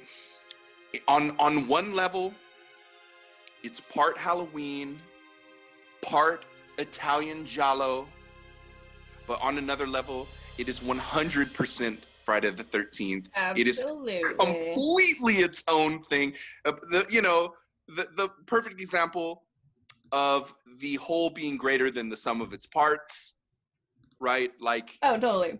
what this movie inspired. It is very hard to put in words, and we're going to try, and it's going to take 300 podcasts to, to put in words what that movie we just watched started. That movie Oh. started the slasher. Um, it's going to. It probably will be 300. There's 300 slashers. Oh yeah. Oh, we're gonna get there. So We're gonna get there. So what what yeah. was your what, what what was your absolute favorite scene of that movie? favorite scene of this movie. Ooh. Yeah, I know that's hard. that's hard. It's hard for me. You know what though? I think it has to be Pamela. Um just in the woods. Kill her, mommy. Oh. That's it's a good so one. creepy to me. And it just it That's says so much about the entire movie, what it's meant to her, what it means in general, what it meant to the campers, like mhm. vengeance for her son, but also just the possession and every and and we know the depth at that point to Pamela and how she's tricked everyone that's come in contact with her and then turns on Alice. Ooh, it's so good. So, I I would like to say that in all of slasherdom, you will you will be hard pressed to find a more justifiable killer. I know. I, I agree. don't think it exists. Um, if there's one good argument to be made, it is the killer in Prom Night, and that's actually a damn good argument. Ooh, I Um, agree. But we will get there when we get there, Okay, get there when we get there. because uh, you know we don't want to get too crazy right now. But it's but but true. Prom Night is a very good, and Canada has given us a few very convincing arguments. Canada. right? Canada, I will say. Uh, but before Home of going, justified killer. yeah. I but FTT one definitely has that. Um, and then, I mean, there are a few in Canada. I honestly think an argument could be made for Happy Birthday to Me. Uh, yeah, a very good one. In fact, um, Slumber Party Massacre, e- even uh, the Initiation, Oh, the Um, initiation. Graduation Day is is iffy, but uh, you know, yeah, that's. even the, the iffy movies are still pretty fascinating, though, right? Like, oh, I agree. The fact that they're iffy, I agree. Like the fact that they can even inspire a conversation. Okay, what movie is the one ugh, that I I have a lot of trouble? Oh, what is that one? It's not graduation day, but it's like graduation day, and I always get that confused, even though they're so wildly different. It would, it'd be terrible to confuse them. it's Oh, like which one? graduation night, maybe, or um. Hmm. Oh, we watched it and we were just like, "What is this?" what? All right, let's let's let's try to narrow this. It, it, so it's not it's not one of the massacre series, right? It's not Oh. sorority house massacre. No, it's something like high school massacre, maybe. High, it's high school something. Graduation something. Oh God, I know what you're talking. You know what I mean? And it's just so ridiculous. Oh my God, I know exactly. We watched it several times. I know because the, the first time we were just like, what? What was that? That What was, was that? that? was very actually kind of almost difficult to see. Yeah, Difficult, difficult. Absolutely. Like Oh, usually, oh, okay. oh, yeah. you know what I'm talking about though, right? And it happens in a school. the exact movie that you're talking about. I just, and it's I, some sort of pun on class or school Yes, or, it's or something whatever. like that. And it's sad because it has all the elements you think would make it great. And I think that's our trouble with it is that it but should it's horrible. it should be good and it's horrible. It's horrible. It's horrible. They it, it doesn't have that the vibe. No, but it should, and that's what's so sad. And uh it's because it Yeah. it goes back and forth between serious and comedy every two seconds, but not intentionally. Now wait a second. Are we talking about hide and go shriek? no. Okay, because that's another one, and uh, it takes place in a high school at nighttime. No, no, no, it's not that, and it's not. Uh, let's see. What is it? Uh, oh gosh, that's gonna bug me, but you know exactly what I'm talking about. Where it, it has the elements that it should for a slasher, and, and something happens where it, it just goes terribly, terribly wrong. like, Yeah. and it's it's so hard to put your finger on though because it, all the elements are there and that is what is so weird Yeah, for sure. it might For i don't sure. know like we just need to get to the bottom of that but that's we're a long ways away We're gonna put that one in the show notes as far as what that movie is. It's on the tip of our tongue, but you know, y- you guys will have to forgive us. We have literally seen three or four hundred of Oh. these movies yeah over the past twenty years. We have watched so many of these, and so uh, many and this one it was them- not the one that i i would you know consider Yeah. like a, a favorite no, some of them really just just bleed together, if you will, mm, Um, ha, funny and I'm sure you will. Um, but others are just uh, Friday the Thirteenth One, the movie we just watched. You know, it's uh, a classic. Yes. It's a masterpiece. It's seminal. It uh, it's inaugural. It's a lot of other words that you can use, but it started this genre that we call slashers. We mentioned at the beginning of this episode, uh, and I think we talked about it last time too, that we don't actually consider Halloween a slasher. oh no You know, that's uh, and that's that's going to be one of those things. Like, uh, like our view on that is is not common. Well, but I but it's not it doesn't have the like the campy I mean not just camp, but campy vibes. It is it's very serious. I mean Loomis is extremely serious. Um yeah, to me it's it's horror. It's not gory. It's it's nothing I mean aside from similar elements, it, it really is not like Friday the 13th. Um at all. Honestly, not at all. I mean, Uh, the shape is so entirely different from you know the quote jason character um, very much. that that kind of s- slow stalking um, masked thing i mean there's there are so many differences even though i know it influenced cunningham and and and the slasher genre but as far as just straight horror i think it works and in It- a way that yeah. the others don't very very fascinating stuff here because Friday the 13th could not and would not exist without Halloween, but Halloween itself is what I would call the epitome of a classic American horror film. That's what I mean. That's what and I mean. the time, a modern Yes. American horror film. Yes. You know, Yes. Exactly. great. I the think first that it instance of that of the of the of the murderer outside. and to me, you know, Nightmare, FDT, though for me those wouldn't work as straight horror movies. Never in a million years. They just don't. in a um, million. They need all the funny stuff. They need all the. Can- The gore.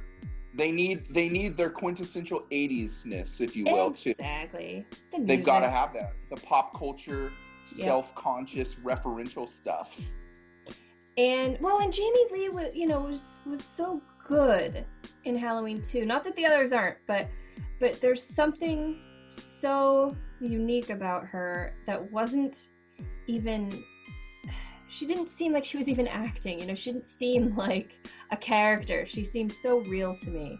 Halloween is is cinematic, and and That's what I mean. are straight up fun. Yeah. That's straight up fun. Like when you when you go to the theater, ha- Halloween was presenting itself as a film. That's Right.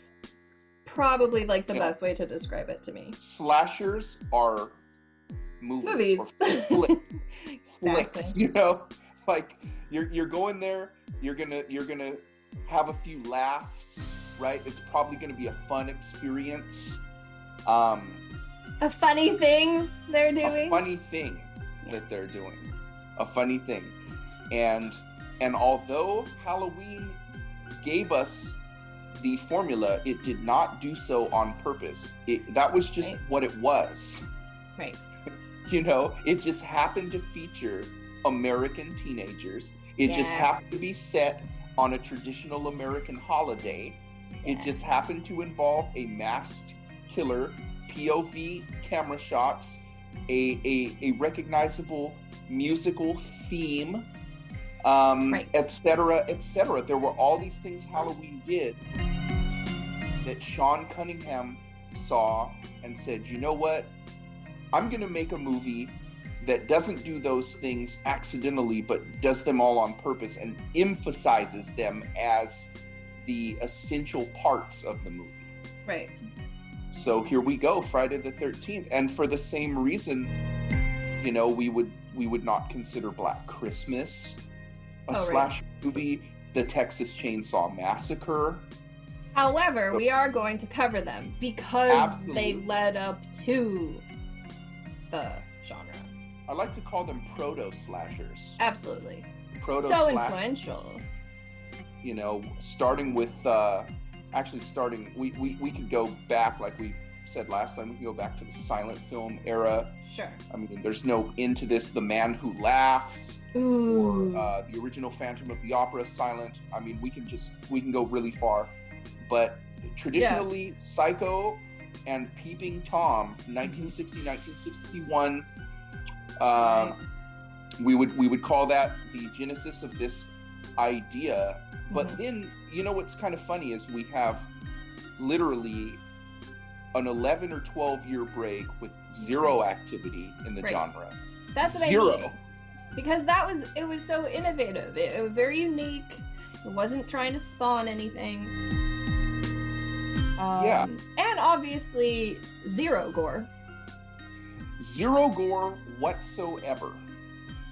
Right? So we've got Psycho, and then 1971, we've got Mario Bava, Twitch of the Death Nerve. Twitch of the death nerve. It's so good, and and it's easily accessible now. It's it's actually on YouTube for free. Um, Ooh.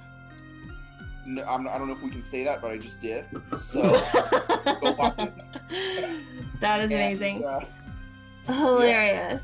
it's, it's Um, pretty good.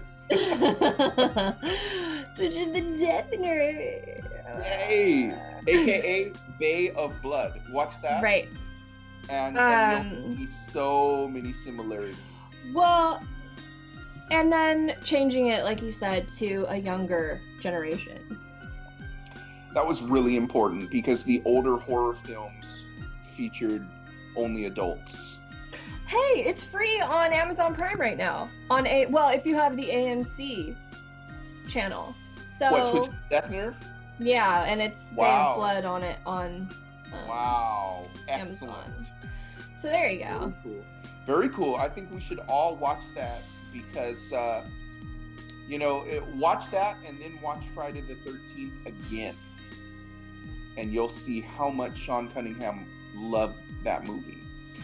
Wait, is Twitch of the Death Nerve the one I'm thinking of? Which one had where they're in the room? oh, that one. and oh, see, it's been too long since since like the proto ones for me. I Um, know. We watched those no. like 20 years ago. It's been a long time.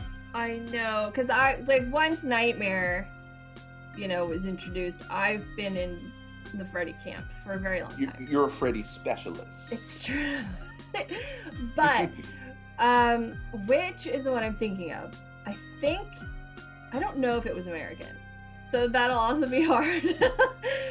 They go into the room and it's like Yeah. there's a suitcase, Ted, the suitcase. oh my god. I- wow. So I'm literally picturing the movie right now. You know, Uh, okay, Yeah. Okay. Keep going. okay, and then oh, there's there's like she's is she stuffed in the suitcase, or maybe someone's in the dresser. I forgot. no, someone comes up the stairs. There's a suitcase. yeah. Ted. And she's stuffed in the dresser. Um, Something like that. Okay. so it wasn't the one that was in black and white, right? I don't think so. I think it was 70s. Okay. And- there's a British film that's in black and white. Um, it's another proto slasher that we'll talk about down the road. But okay, a suitcase, I think. a staircase. Okay. A dresser. And it may or may not be in English. And oh, oh wait. Okay, maybe it's a hotel and and they're like in different rooms. Oh my god, it's so clear in my head and it's going to drive me nuts. Um I think it's a proto. Oh man. I know it's driving me crazy now too. See, this is what this is what happens when we binge watch these things like we did back in the day and we just watched hundreds of them I know. and now all of these years have gone by and we're sort of coming back to the genre. Well, especially earlier ones, the ones kind of outside of the canon. Yeah, cuz we went we Um, went everywhere. We just went everywhere back then. We did. We went everywhere. We got every movie that was even loosely related to slashers. Um, um, a suitcase a and a dresser. maybe. Oh, wait. what else happens? Well, I'm trying to think. It's it's Oh, escaping me. I know. Ugh, I, I don't think it was Maniac. Oh my god, was it? Was it was it Maniac? Maniac? That'd be hilarious. Wait, was it Oh my god, wait, Almost. was it was it one of the super Um, uh controversial ones? Um, like uh was it the Toolbox Murders? Driller Killer? was it the toolbox murders? It, Hold on, it, what it year may have been one of those. Okay, hold on. Hey, there's Penny. Penny, the uh, legendary mascot here at Slashes and Suits. Hello. Come say hello. There she is. we're, we're dog lovers around here. Yes, we are. Um, okay, Maniac 19. There we go. 80, I believe. Yes. Okay, was it the toolbox? I believe that was the very end of the 70s. You Driller what? Killer was completely insane. Uh, Driller Kill. Wait a second. Driller almost Killer. almost to the point where it's not fun. It's like right on the borderline. I know. where it's it's actually pretty grotesque, Yeah, I agree. But we we kind of we had to do it because we had to find out. You know, how else were we going to Mm. find out? True. But it but it also uh, does something that a lot of uh, a lot of slasher movies ended up using to their advantage, which is that it features some random thing in Yeah. the movie. And and in this case, the Driller Killer was all about like the Art Nouveau scene in New York, Oh yeah. oh my god. featuring the adventures of all of these artists and stuff, and trying to get their stuff shown in galleries and That's right. yeah, yeah. So it was very hip in that way, and it was very New York. Oh my god. Okay, well now we have to watch all of them so I can figure out what has a suitcase in it. I'm desperately trying to you know. remember the suitcase. So funny. Well, It's probably not even a suitcase. Did the killer? Would you say the killer actually carried a suitcase into a room and opened it, and then a woman was maybe- inside? I don't know. So here's the thing. I don't know if she was inside. She may have been in the dresser.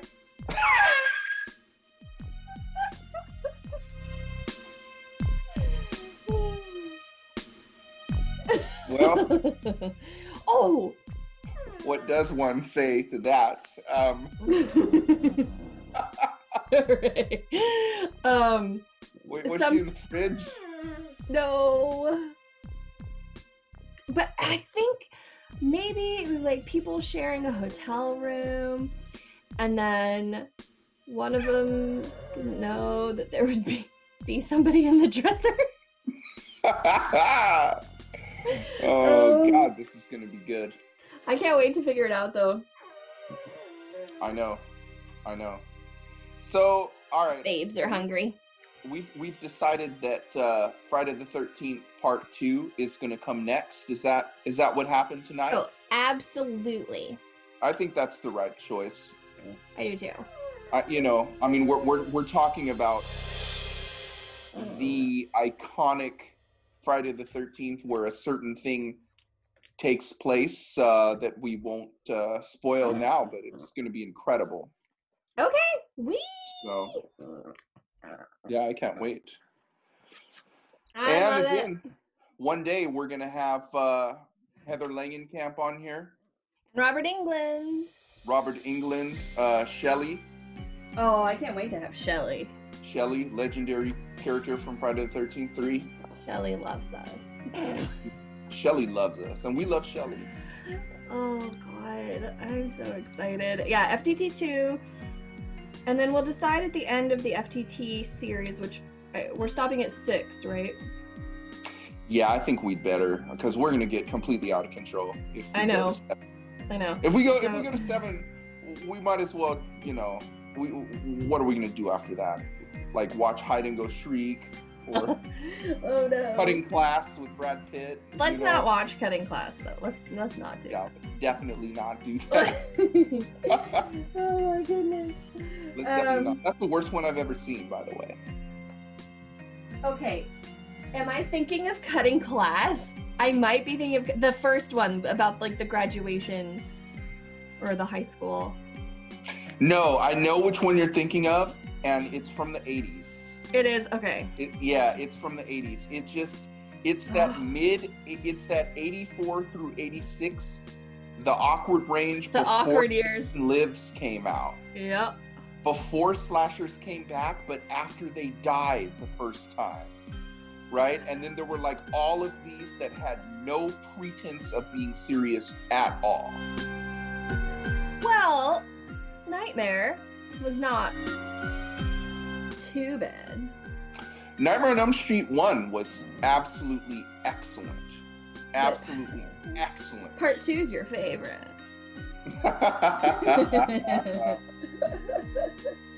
God, are we even going to cover that on here?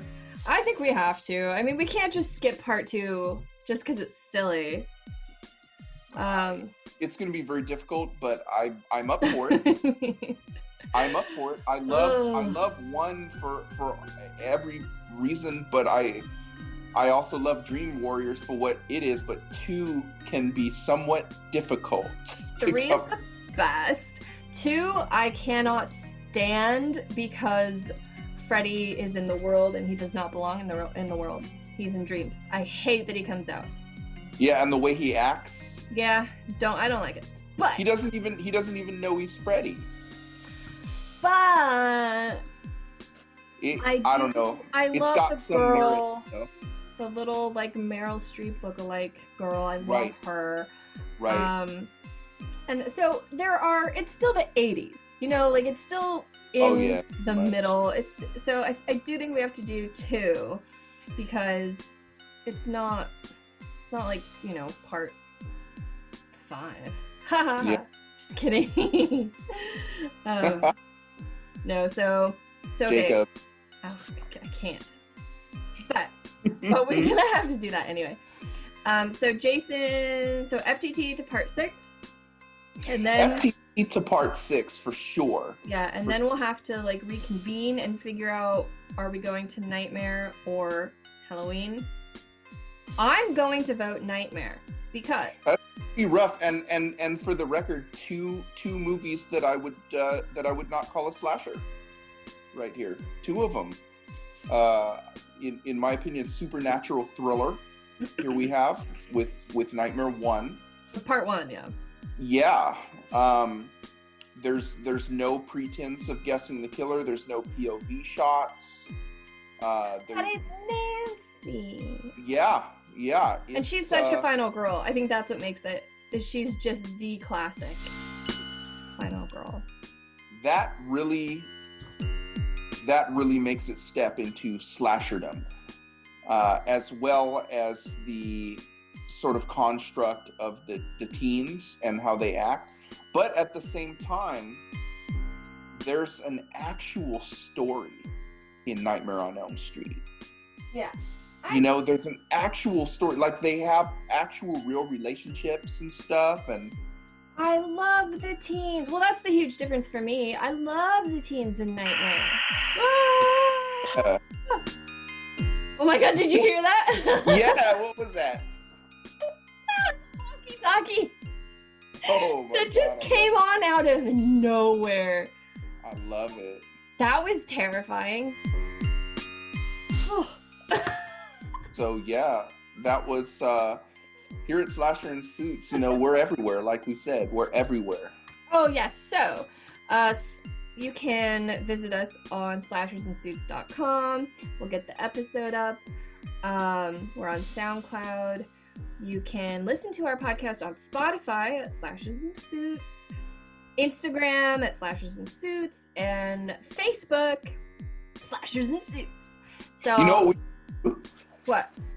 someday we should have uh one of one of our viewers can talk on the walkie-talkie with us. Oh, totally. That'd be amazing. yeah, We I would love to do it. that. So stay tuned. We are going to keep talking about slashers. We're going to watch them. Join us. Watch along with Old Ange. And hey Sue, Heck yeah. Looking forward to next week. Join us in one week from today for Friday the 13th, part two. And keep your suit on.